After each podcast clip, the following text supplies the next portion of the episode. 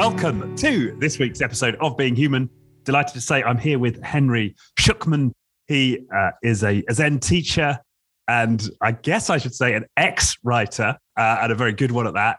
Um, I've read his uh, memoir, a Zen memoir, One Blade of Grass. Uh, Henry, welcome to the show. Hey, thanks so much for having me. It's lovely to be with you. So, are you you're in Santa Fe right now? Well, I, I, I normally live there these days and have for many years, but right now, actually, I just happen to be in California. Ah, okay.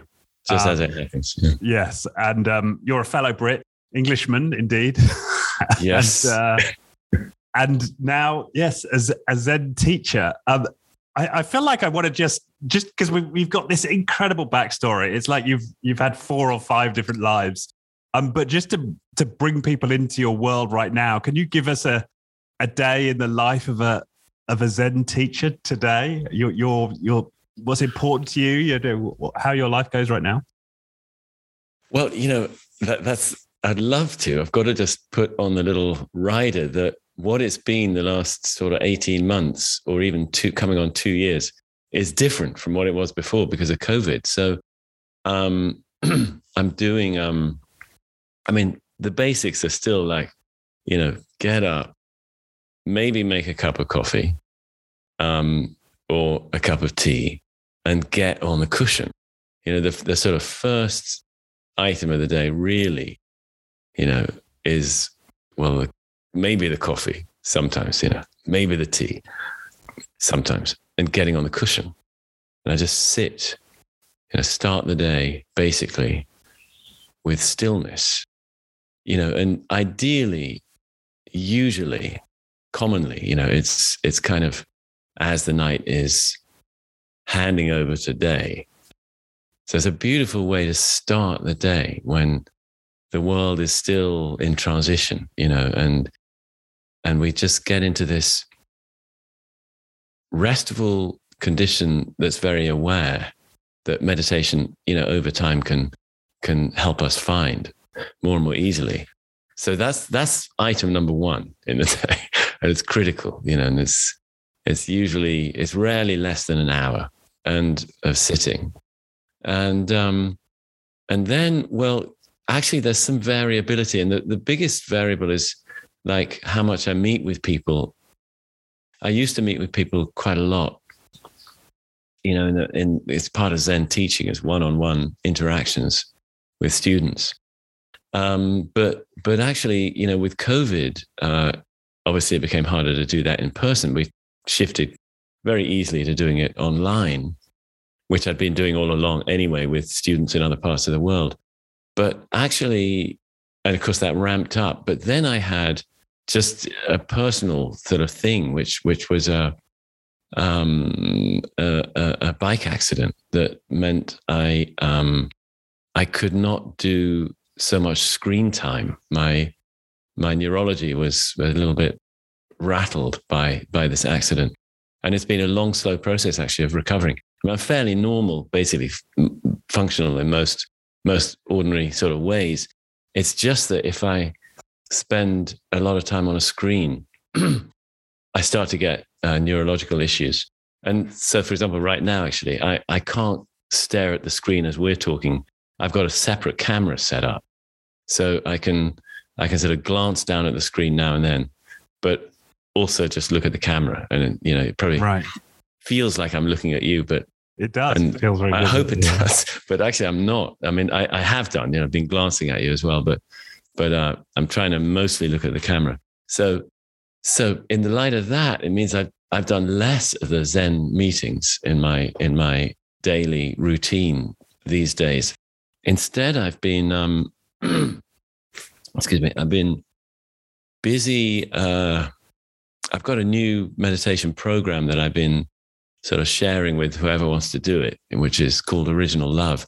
And it's taken a lot of development to put the pieces of that in place. And it, it's, it's running now. And it's, it's been really uh, quite exciting to see how, how much it's helped people and how many people are doing it. Um, it's all online and so I'm sort of busy with that. I've also, you know, I'm writing more actually. No, you're quite right. You're quite right to have called me an ex-writer. I, I part of that that book that you, you know you you you uh, you referenced is it's a story of how I sort of stopped being a writer, and and I know there was a ridiculous paradox in writing a book about no longer being a writer. It was an, I knew it was an absurdity, but I sort of did it anyway, and um, uh, and um, but actually because that book somehow was I don't know. It, I had really stopped writing and it, it become no longer a central concern in my life for quite a number of years. And then, then that book happened, and and now I'm I'm sort of back I'm back in the writing world a bit. I've just written another book. It's in a it's in a early draft stage, um, and so I'm working on that. Sometimes I've also found that um, I'm writing poems again, which is a thing I used to do, and I'm I'm doing it with a with a deep new joy. Actually, it's really it's really nice to be, and I think it's also really part of the COVID situation that wanting to communicate and share in in other ways is seems to just somehow naturally come back up again to be doing more of that.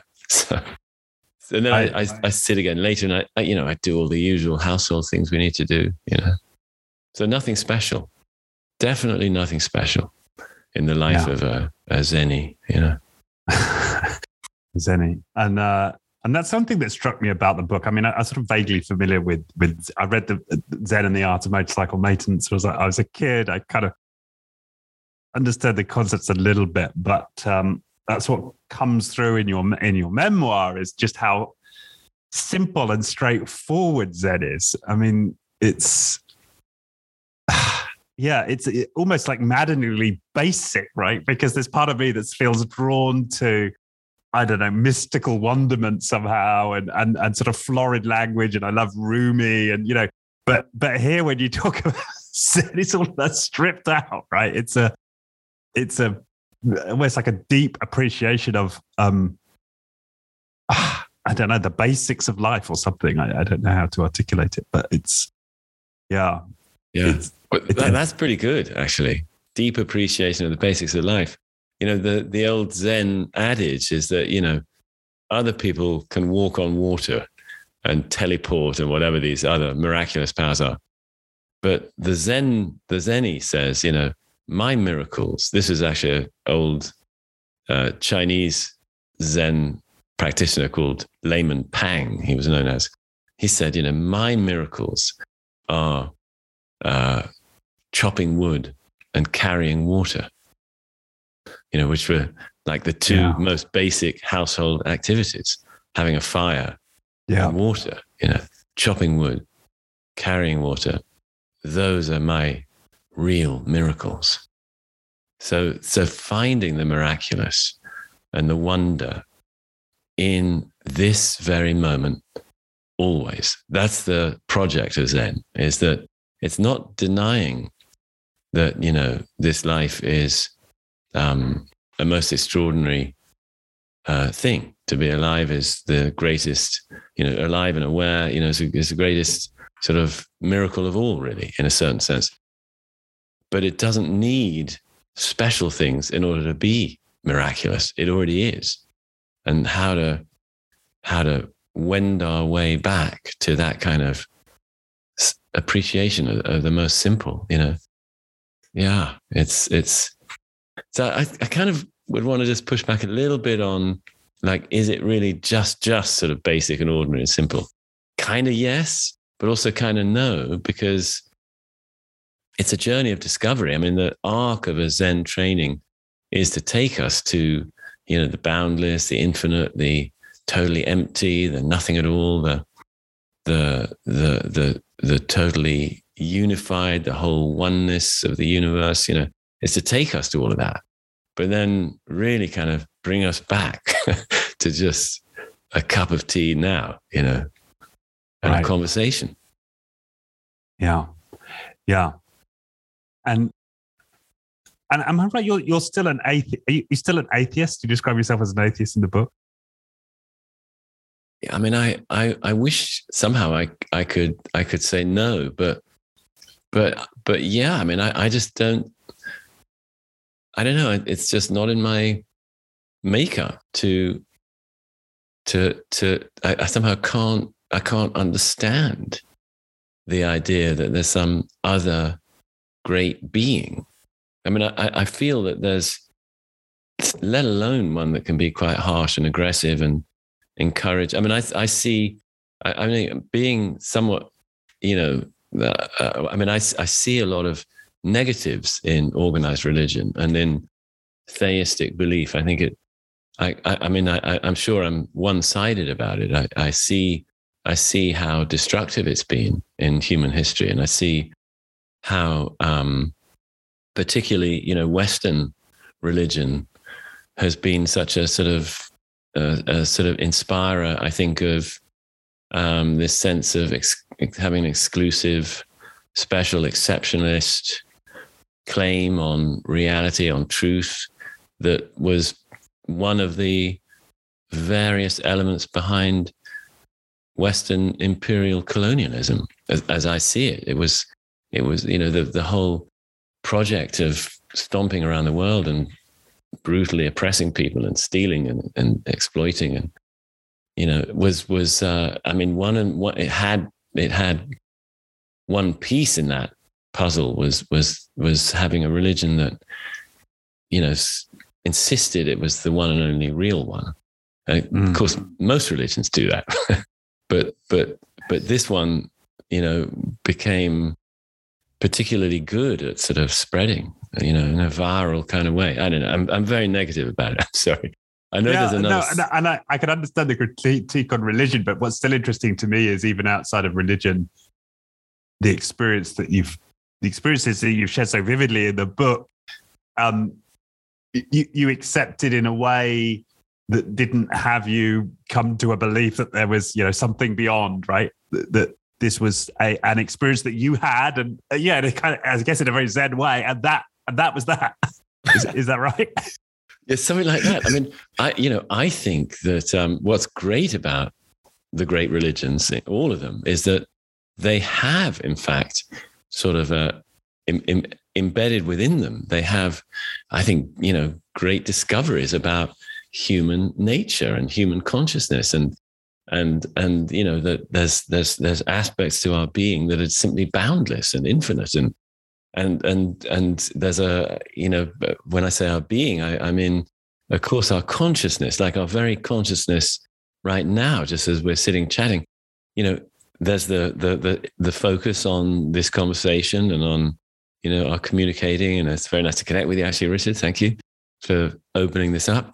But at the same time, this consciousness consciousness goes infinitely wide. There's no limit to how wide it goes. And and um, I, I believe that one service that religion has done over the many decades, millennia, is is to sort of preserve some avenue to awareness of that, of mm. of the of the great you know, in the face of the the sort of uh, the sort of infiniteness, really, of our experience here and now, that has that dimension of infinity, or even dimensionlessness, also. Of, you know, but don't want to get too complicated here. But you know, it has that, and and I think the great side of religion is is whenever it acknowledges that great mystery, you know, the, the mystery really of being. I mean, I, I think that's a wonderful side to religions as well.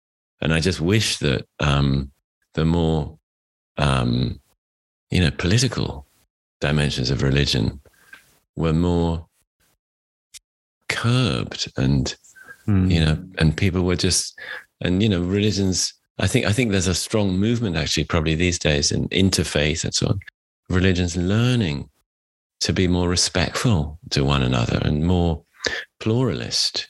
It seems like to me like there's an immaturity about exceptionalism, you know, about claiming that we're the only one. It's it's all very it's, it's one thing to say, I really like ours, you know, I think our religion is great, but not to then take the step of saying, so all the others must be wrong. I think that's mm-hmm. immature. And right. I think some religions haven't been haven't been called on that or haven't called themselves enough on that.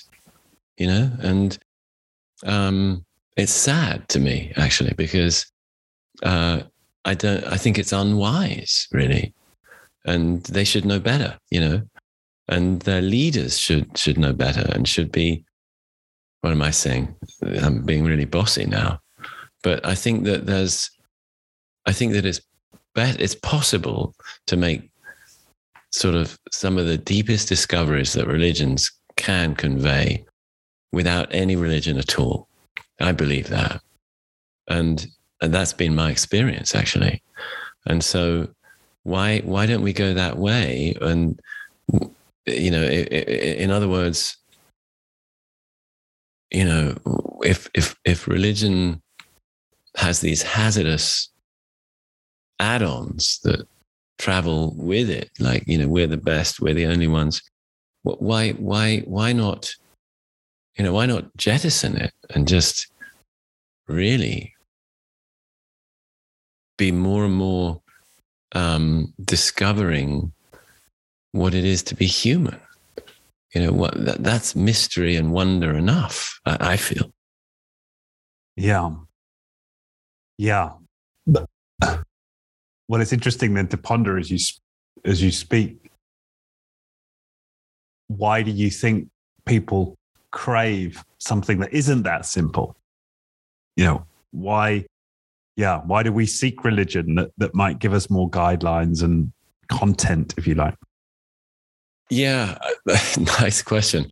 I mean well here's here's a here's a possible a couple of possible responses i suppose. One is that you know i mean the first and foremost is that we suffer a lot life is going to have grievous losses almost almost inevitably for almost all of us, I think. And it can be very, very painful. And we want some, we want somewhere to sort of go with that pain and that suffering that inevitably will come. And um,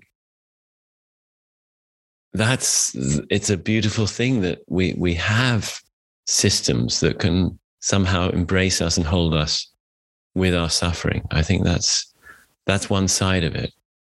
But the other side of it is that I think we we may all of us at times at least have intimations that we're not seeing the whole picture, that our harried lives of, you know, what Wordsworth called our sort of lives of getting and spending.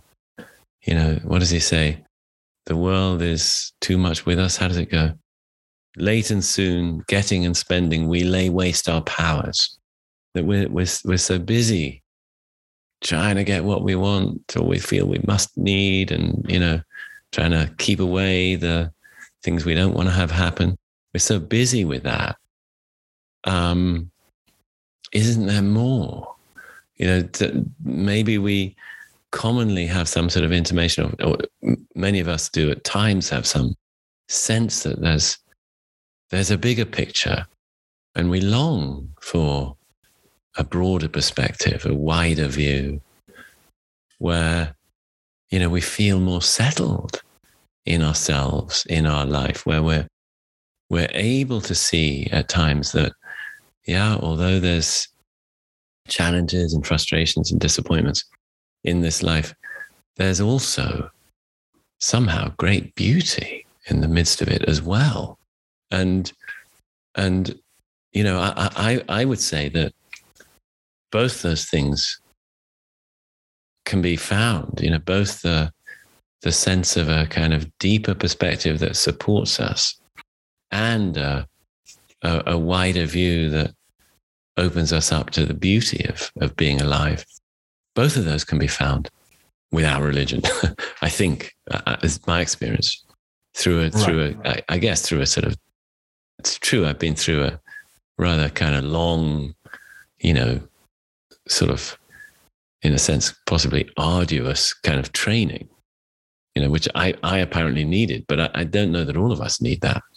Um, but at least, at least I can say, I'm pretty sure, you know, um, this can be found without religion. And, and I like, I like the name of your podcast. It's, it's right. You know, it's about being human. Yeah. I think this sort of training I'm talking about is really about deeper look at being human. Yeah. And and you describe it as an arduous training. Well, it's interesting to consider. Can can, can there be a non-arduous training regime which gets us there? or does it somehow, you know, it, does it cut against the grain of, of what it generally means to be human to, to such an extent that, it, that there's always going to be a level of ardor to to get to this, you know, more awakened position or whatever we might want to call it? Yeah, well, I, I wouldn't claim I wouldn't claim that last point, but for myself, but but anyways, there's some some some things have shaken loose through it in a in what seems to be mostly positive kinds of ways. Um, I think it's a good question. It's you know in in uh, the sutras of Buddhism, of early Buddhism texts that purport to record how the Buddha taught and uh, various different ways he used to do it, but he he sometimes talked about what what what the shift that he had been through by which he became the buddha you know awakened or enlightened which is it, that's what that means you know the word buddha. Um, that shift he said initially he, he was encouraged to start helping others find it. And he said no it's too difficult. It's like going against the stream Mm. Like this, I'll, I'll, I'll, I'll have to be teaching people to sort of go against themselves. They're so habituated to, to acting, thinking, you know, in certain ways, behaving in certain ways. This, this is like going against the stream. And I think there's, there's truth to that, that we've got, you know, what, what in Buddhism we call conditioning, which we might just call habit, habits of thought, habits of feeling, habits of behavior, habits of speaking, habits of, you know, how we formulate and understand our life, our world. You know, that, and, and yeah, it can take quite a lot of highly repetitive sort of training really to, to shake some of those things loose. I think it's, I think probably there, there might be some formula whereby, you know, if it isn't somewhat long and arduous, maybe it's not going to be that thorough. I, don't really know whether that need be stated as a formula, but it could be that at least for some some you know i was slow and hard to really you know i was sort of stubborn set in my ways i feel and it took quite a lot of hammer blows to to to to break some of the shells of uh, around my you know, understanding. I don't know. That's a sorry, yeah, that's a yeah, no, uh, and well, and that's certainly the impression I got, you know, from from the book. But something that comes to mind as we speak is there's a there's a brilliant book. I don't know if you've heard of it called the Con- um, the Continuum Co- Concept by a woman called uh, Judith Liedloff. I read it way back. It's just yeah. a Brazilian up ch- child care was one of the things. Is yeah, that right? Exactly. Yeah. And, and and her ob- observations of you know very sort of high levels of attachment parenting highly you know loving and secure childhoods of of some some native uh, tr- tribal families that she was uh, she was uh, observing. And her observation was that the, the adults in that in those societies you know, these oh, very loving and caring societies it seemed to her and this was my read of the book found you know, let's say spirituality a, a little more easily um, it was easier for them to connect to these altered states of awareness, you know, this this this higher sense of being. Again, this is my interpretation. And that that rung true for me because yeah, I, I haven't been through the same training as you, but a lot of my work has been in trauma release work and, and so on to get to a uh, you know, a, a more stable, let's say, uh, condition.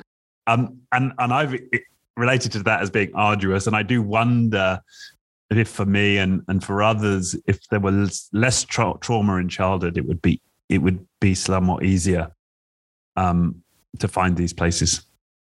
Yeah, that that resonates with me too. I mean, um, I think it's I think it's quite complex on on uh, the relationship between trauma and spirituality. Um, it's a great subject, actually. I'm glad you bring it up. I mean, here's here's um here's one one one thought is like yes, I somehow think that, you know, loving lovingness or some feeling of love or belovedness is central to spiritual spiritual experience to to to let's say I call them sort of wider, broader experience, you know, experiencing boundlessness, the freedom of boundlessness, where we actually feel that we're intimate with everything. We feel even more that we're we're just part of the one single fabric. And that's in, that's an immensely sort of loving thing to experience. We feel like we're just we're so part of everything that we're we're just totally loved. It's it's a it's the sort of flip side of the isolation that's part of trauma. I think, you know, that it's it's an ultimate belonging because we're part of everything, and um, I wonder. I mean, I, I had a traumatic childhood too. I, I, you know, starting from when I was six months old, and I was weaned by my mother leaving me for ten days, and and just handing me over to a au pair girl who gave me formula. And when my mother came back, I was totally covered in very severe eczema.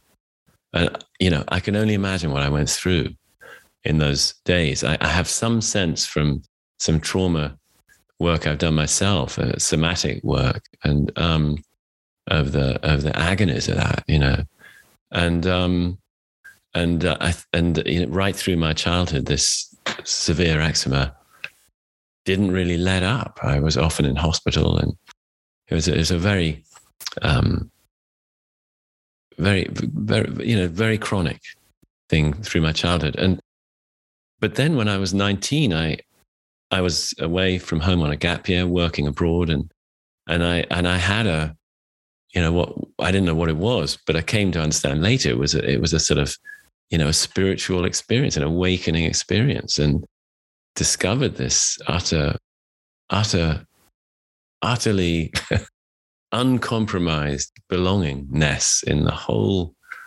whole of everything is what it felt like. And and by then, actually, while I'd been away, my eczema had had totally improved and healed. It was it was kind of miraculous for, for me, you know.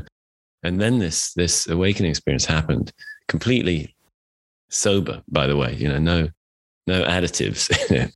and, um, and it, it, um, it was, and, and I wondered like, well, was there some, actually, was there some, I don't know, some sort of impulsion towards something like that to coming out of the, the trauma of my childhood? You know, was there, was there something in me that was so hungry for some sense of belonging and of being held.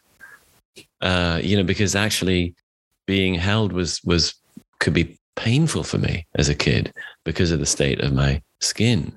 You know, so you know, I, I don't know, but you see what I mean? Like, was mm. is it is it simply that well, if we've had a lot of trauma, it's harder to find this stuff? Well, probably yes, on the whole, because um, because we the the avenue to sort of love somehow is is more complicated. It's it's got obstacles in it, you know.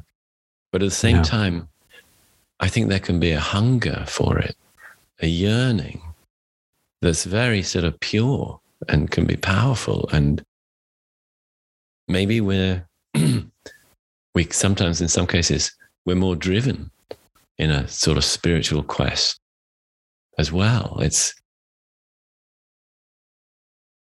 it's it's it's I mean I I'm struck by how and some people talk about this how you know a spiritual experience quote unquote an awakening experience can be a kind of counterpart to a traumatic experience in that it's an experience of overwhelming benevolence you know uh, overwhelming belovedness or overwhelming union of some kind, that can leave its own sort of what would you call it post benevolence you know not disorder not stress love yeah. order love Yeah. condition, a sort of post awakening love condition. I, I don't know. Yeah. Yeah. And then as, as you speak, of course, so a term that's often used is, is, is spiritual bypass, right? That we, for some of us, we, we find some solace in those experiences and we continue to seek them. Um, but somehow use that as a way to avoid doing any emotional work or what we might call trauma work. Um, yeah. Yeah, Does it- that, that's it's, it's a good thing to bring up at this point. I mean, the actually when John Welwood, who first used that term, he, when he first used it back in the eighties, I think he meant a phenomenon he was seeing in his friends who were serious about their spiritual practice, which mostly in those days it was mostly about meditation. You know, first, second generation of serious meditators in the West. He said that you know, he could observe that there was a phenomenon whereby they would have some, you know, life problem. And rather than address it, they would focus on their meditation, hoping that somehow that would resolve the life problem. You know, let's say they, you know, not getting on well with their spouse. So I'll sit more. And then maybe that will help me get into a state of mind whereby I can communicate better with my spouse or something, rather than just doing some couples therapy. You know, so his initial use of the word was really more like, rather like workaholism or something like that. It was sort of, you know, s- s- spiritualism. You know, it's like overdoing spiritual practice rather than actually tending to something in life that needs tending to. Now, now these days it's it's it's morphed a bit so that people use the term to mean like, well, you got you got your emotional stuff and you're not looking at it.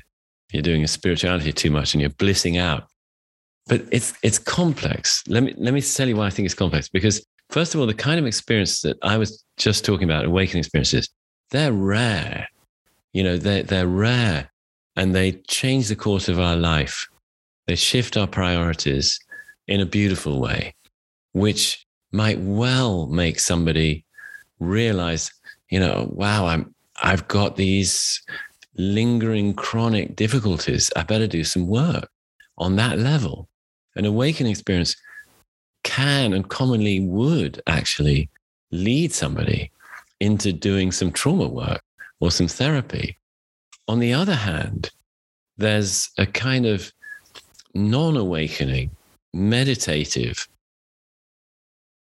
experiences we can get into while meditating of sort of samadhi, we call it, you know, which is uh, absorption states, which are temporary.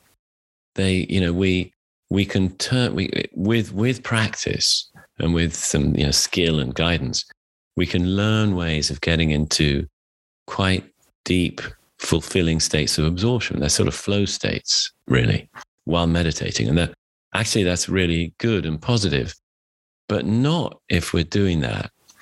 Um, I mean, we shouldn't do that. It's not wise to do that and think that we don't have to tend other stuff in life.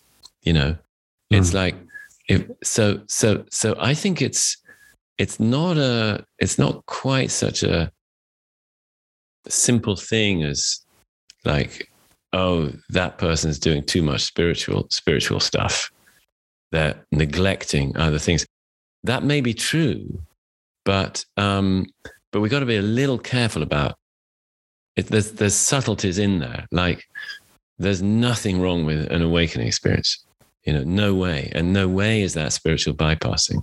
Not at all. That's that's a a grace a gift a a wonder that befalls somebody out of the blue and it's totally to be treasured and cherished and kind of worked with you know it's not it's not an end point by any means and usually it would tend to make somebody more conscious of other kinds of psychological work they might need to do on the other hand you know um, just thinking life problems will go for uh, go away but if i sit enough that's more like spiritual bypassing. Yeah, got it. No, that makes that makes a lot of sense. Um, that makes it that makes an awful lot of sense. Um, and I, and I, I what I, I, I think what I'm just pondering here is because I, I don't I don't think I've ever had that kind of experience where I just you know experience some I don't know some overwhelming sense of love and belonging or, or whatever that might look like. It's it's hard for me to appreciate just what a difference that might make or could have made to my own you know emotional and trauma release work. But as you describe it, that makes complete sense. Um, I, I I meditate. Um, I do transcendental meditation, which I know you moved away from. I'm, I'm still I'm still there, and I and I find that really powerful in terms of sort of regulating my system and helping me to relax more and sleep better. And, and sometimes I can be aware of some kind of an altered state where I feel higher levels of joy and bliss, but nothing that you know that approaches what you described on on on the beach uh, in the book or on you know on Gog, Gog Hills right now outside Cambridge, and then I get you, you know, there's sort of several events in your life that seem to have a, a, a particular quality that yeah, I get. I guess I haven't experienced. I guess most people don't experience in their in their lifetimes, right? I, I just don't know. There's there's I've read a little bit of research on it. Um, there's one there's one guy called David Yaden. I think he maybe at Berkeley. I can't remember now, but he he's been researching that. He he has what he calls an what do they call it? STEs, self transcendent experiences. He has a fairly wide range of experiences that he includes in that category, which would include like flow states, you know, when somebody's, you know, playing a violin or riding a mountain bike or surfing or, you know, making love or, or you know, in, in some deeply engaging activity, you know, and, and, and, you know, gets suddenly in the zone, you know, you know what I mean? That shift yeah, where yeah. the basketball player just everything's so easy and clear and actually they're doing something incredibly complex but it seems easy and it's like they can't go wrong and sure enough they you know it's a slam dunk and you know that that being in the zone uh yeah you know th- there's a lot of research on that pioneered by by you probably know of him Csikszentmihalyi yeah. in the 70s and 80s in Chicago on flow states and so David Yaden includes them as self-transcendent experiences. He also includes, um, you know, when we're doing mindfulness practice and we just become really observant of what's going on without feeling engaged in it. So we, we suddenly hit this level of, of peaceful, calm observing of whatever's arising. You know, that's, he includes that, the mindful witness. So those are things that, you know, they, they wouldn't I hate to sort of put it like this, but somehow in terms of awakening, they're not that, but they're very, very nice, you know, very yes. positive. you know? So he thinks that including those, he reckoned that in, I don't know, some samples, sort of 30% of people have had, have had taste of that. So, but who, God, who knows, you know? But, but the, the, the, the point, point is that we all have the capacity for it. And um, I want to say, again, just coming back to trauma, I, I feel that it's a bit hard for me to formulate this clearly, but I want to say something like, I believe in our suffering. I believe in our pain and our hurt and even our trauma. I believe in it.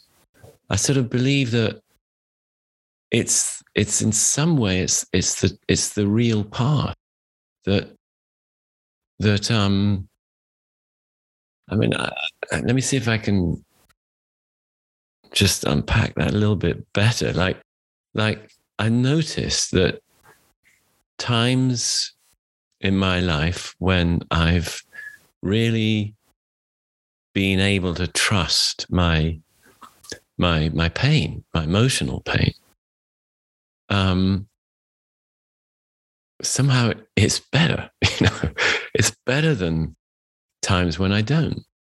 That by by you know sort of not going away from trauma, but opening to it, giving it space, um, letting it sort of guide me, really, you know, and take me through whatever it, it needs, you know.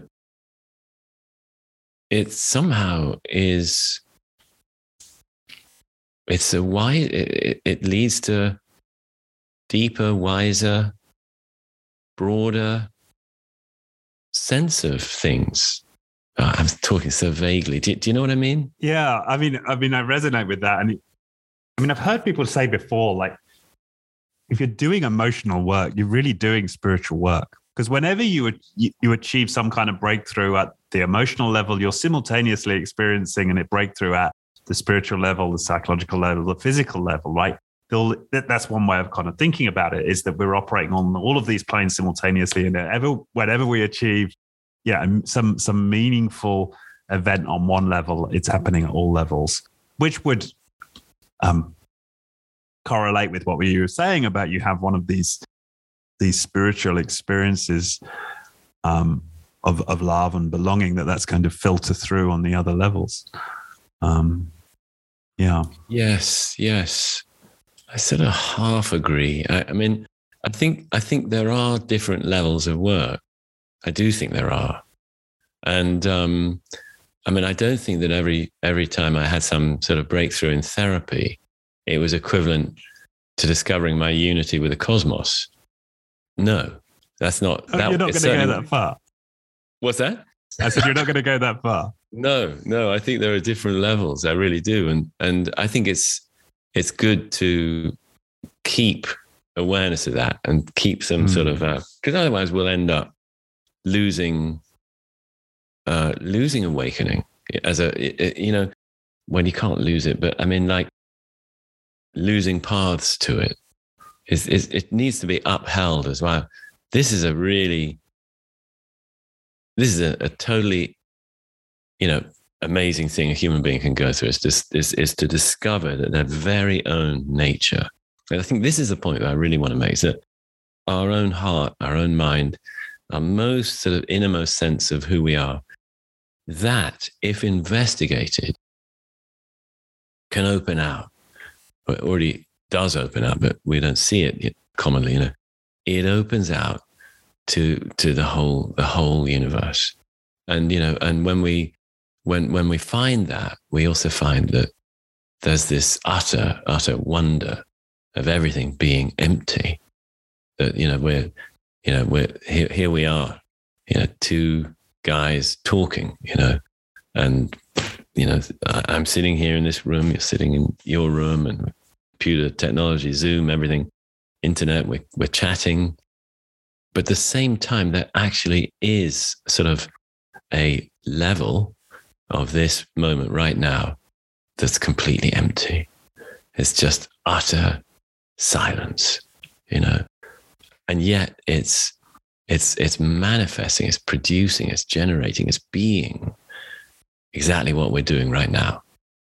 And to find that utter emptiness, you know, that's not the precinct of psychology. It just isn't. It doesn't need to be. You know, it's it's it's it's these these old deep traditions like Zen and Buddhism that that have been exploring that for millennia. And how does that how does it relate to being a human being, you know, wisely, kindly, happily in, in this world, just as this world is today. So I think, you know, that's my little plug for acknowledging different levels yeah. of practice, you know? Yeah. Yeah, no, I can see that. And that, that we want, we, we, we need to honor them and keep them distinct because of the, and, and I suppose especially because of those distinct qualities of, of the spiritual experiences you're describing. Yeah. That it doesn't make sense to compare or equivocate. Across, right. I, I, I see what you're saying. Yeah. And, you know, there's, there's, again, it comes back to this pluralist thing that I, I, I think is so healthy. It's pluralist. And, you know, sometimes I hear psychologists wanting to claim, you know, that, that oh, we're doing the deepest possible spiritual work. I, I, you know, I think this, we should be careful of claims like that. That we, you know, is there some part of us that doesn't want to accept that we've got an emphasis here and it's a good one, and other methods have other emphases and they're good too. Know, is there some part of us that feels a need to say we've got it all right here? You know, and that's something to be watchful of in any system of psychology or spirituality. Yeah. Yeah. Yeah. I, I, I, I resonate with that. And, and it, and it's not just it's not it's not just religion that does that because when i think about the different modalities healing modalities that i've experienced in my life they all want there's a sort of tendency to claim more exclusivity right you know it's like through this yeah. all will be well like in all domains exactly exactly um, i mean I, I, yes yeah that, that's my point I got deep into some dream work that was really, really helpful. I loved it. But they were always, they, they couldn't really bear the idea that Zen was doing something else. They wanted all that Zen awakening too in their system, and they didn't have it. You know, but they, they sort of, it was very hard for them to accept that they weren't sort of total. yeah. You know, you, you know, I think you're saying this, we're making the same yeah. point. Yeah which is sad because yeah. they had something incredibly valuable to offer and it's enough. Yeah. But but when I think about it, I think there's they're, they're catering in a sense to a need in me when I is that uh, I it's almost like I just want to I I want to I want to indulge that delusion that I found the thing, and well, if I just keep doing this thing, then everything gets better in all dimensions. And I so there's a two way there's a relationship there right? With me as the customer and them as the purveyor.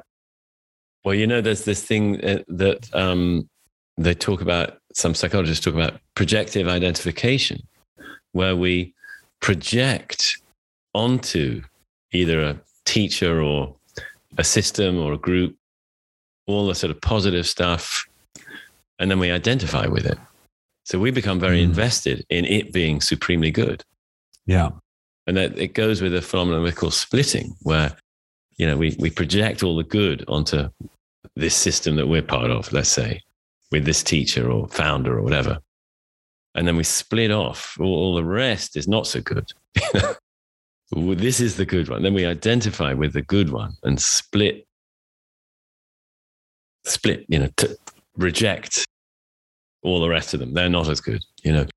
So that's that's a that's a human tendency that yeah. we can we can watch for in ourselves you know? I mean the, the, the answer is an answer. I think it somehow seems to come back to pluralism that it's so nice to be openly acknowledging many paths many paths.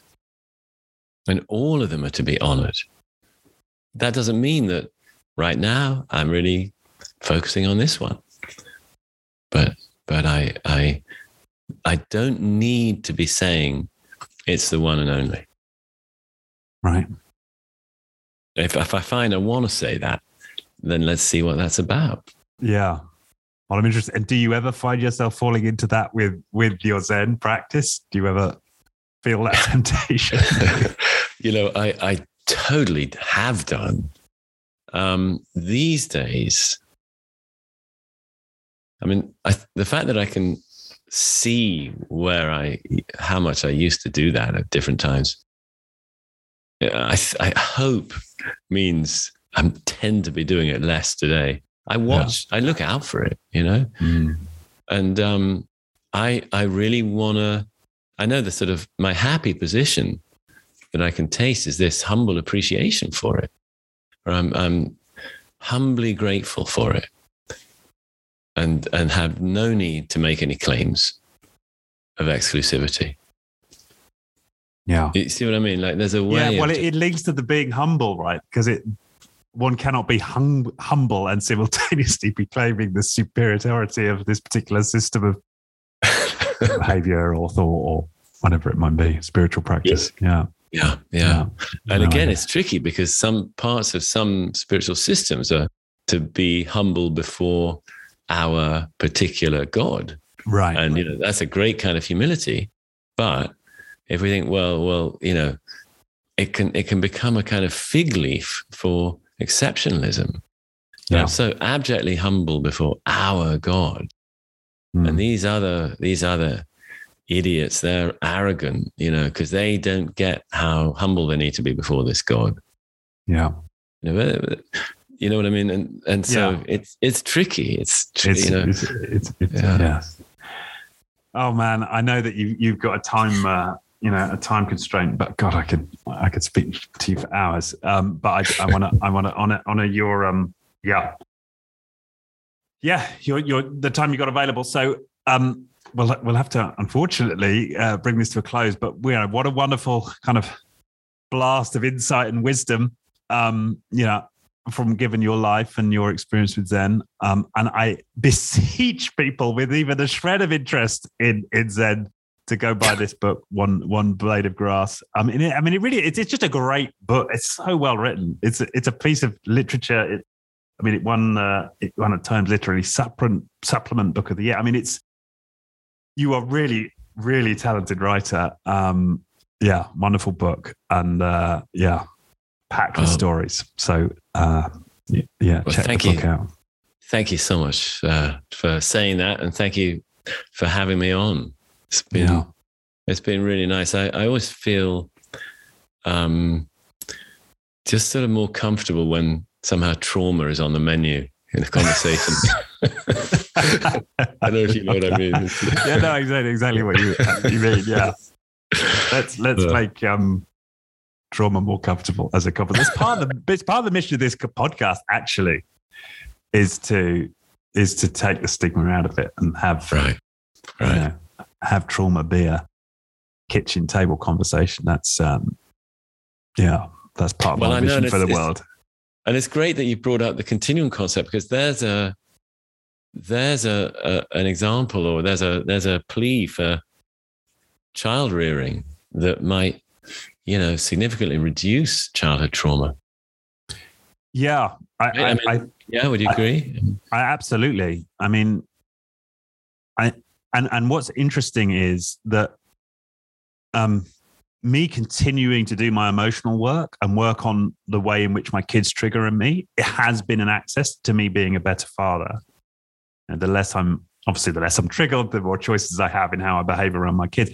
But also just getting into the meditation practice has also massively helped, right? I think, you know, I notice that if I'm dealing with my kids, you know, after a good meditation, uh, I'm in a completely different space. So uh, I think child re- child rearing is so important, and I think both spiritual practice and emotional work make such a difference in our in our parenting.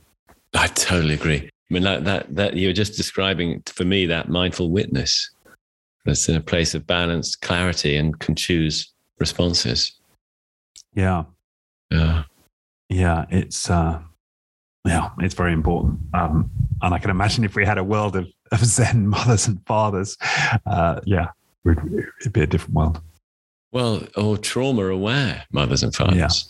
exactly and trauma aware motherfucker and not yeah and trauma Yeah. aware and of course and and and those actively working on it right there's um, that that's uh, I mean, that's really what you're talking about in the Zen world. You, you, it's walking the path, and that's another, you know, that's something I got from the book as well. It's it's doing the work to have the experiences that gets over emphasized again and again in the book. Is is Zen is about doing the work to give you these experiences, and that's how that's how one progresses. It's not about learning more, right? Hmm. One blade of grass, which alludes, of course, to uh, what it would take to carry this knowledge ac- ac- across a across a river, right? It's it's it's this, it's a it's it's the experience we're going for, and I think it's the same with trauma release work. It's it's not enough to understand how you were traumatized and how you get triggered. It, Yes. it, it's doing the work, but whether it's the sort of somatic work or in my case, it's it's it's it's represencing those those um, you know those early experiences. Yes. Beautifully put. Mm. Good. Yeah. Okay. Oh man. Well, Yeah. thanks Ah. again.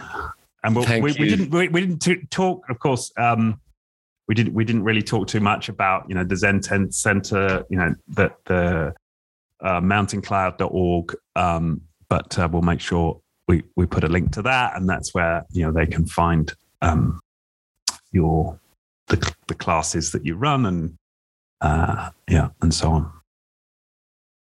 Hey, thanks so much, Richard. Uh, actually, also, originallove.org is a separate site, but linked to the Mountain Cloud site. So there's that as well. People might want to look yeah. at. Yeah. Okay. Um, that sounds fascinating. I know I didn't get into it, but that that that sounds fascinating.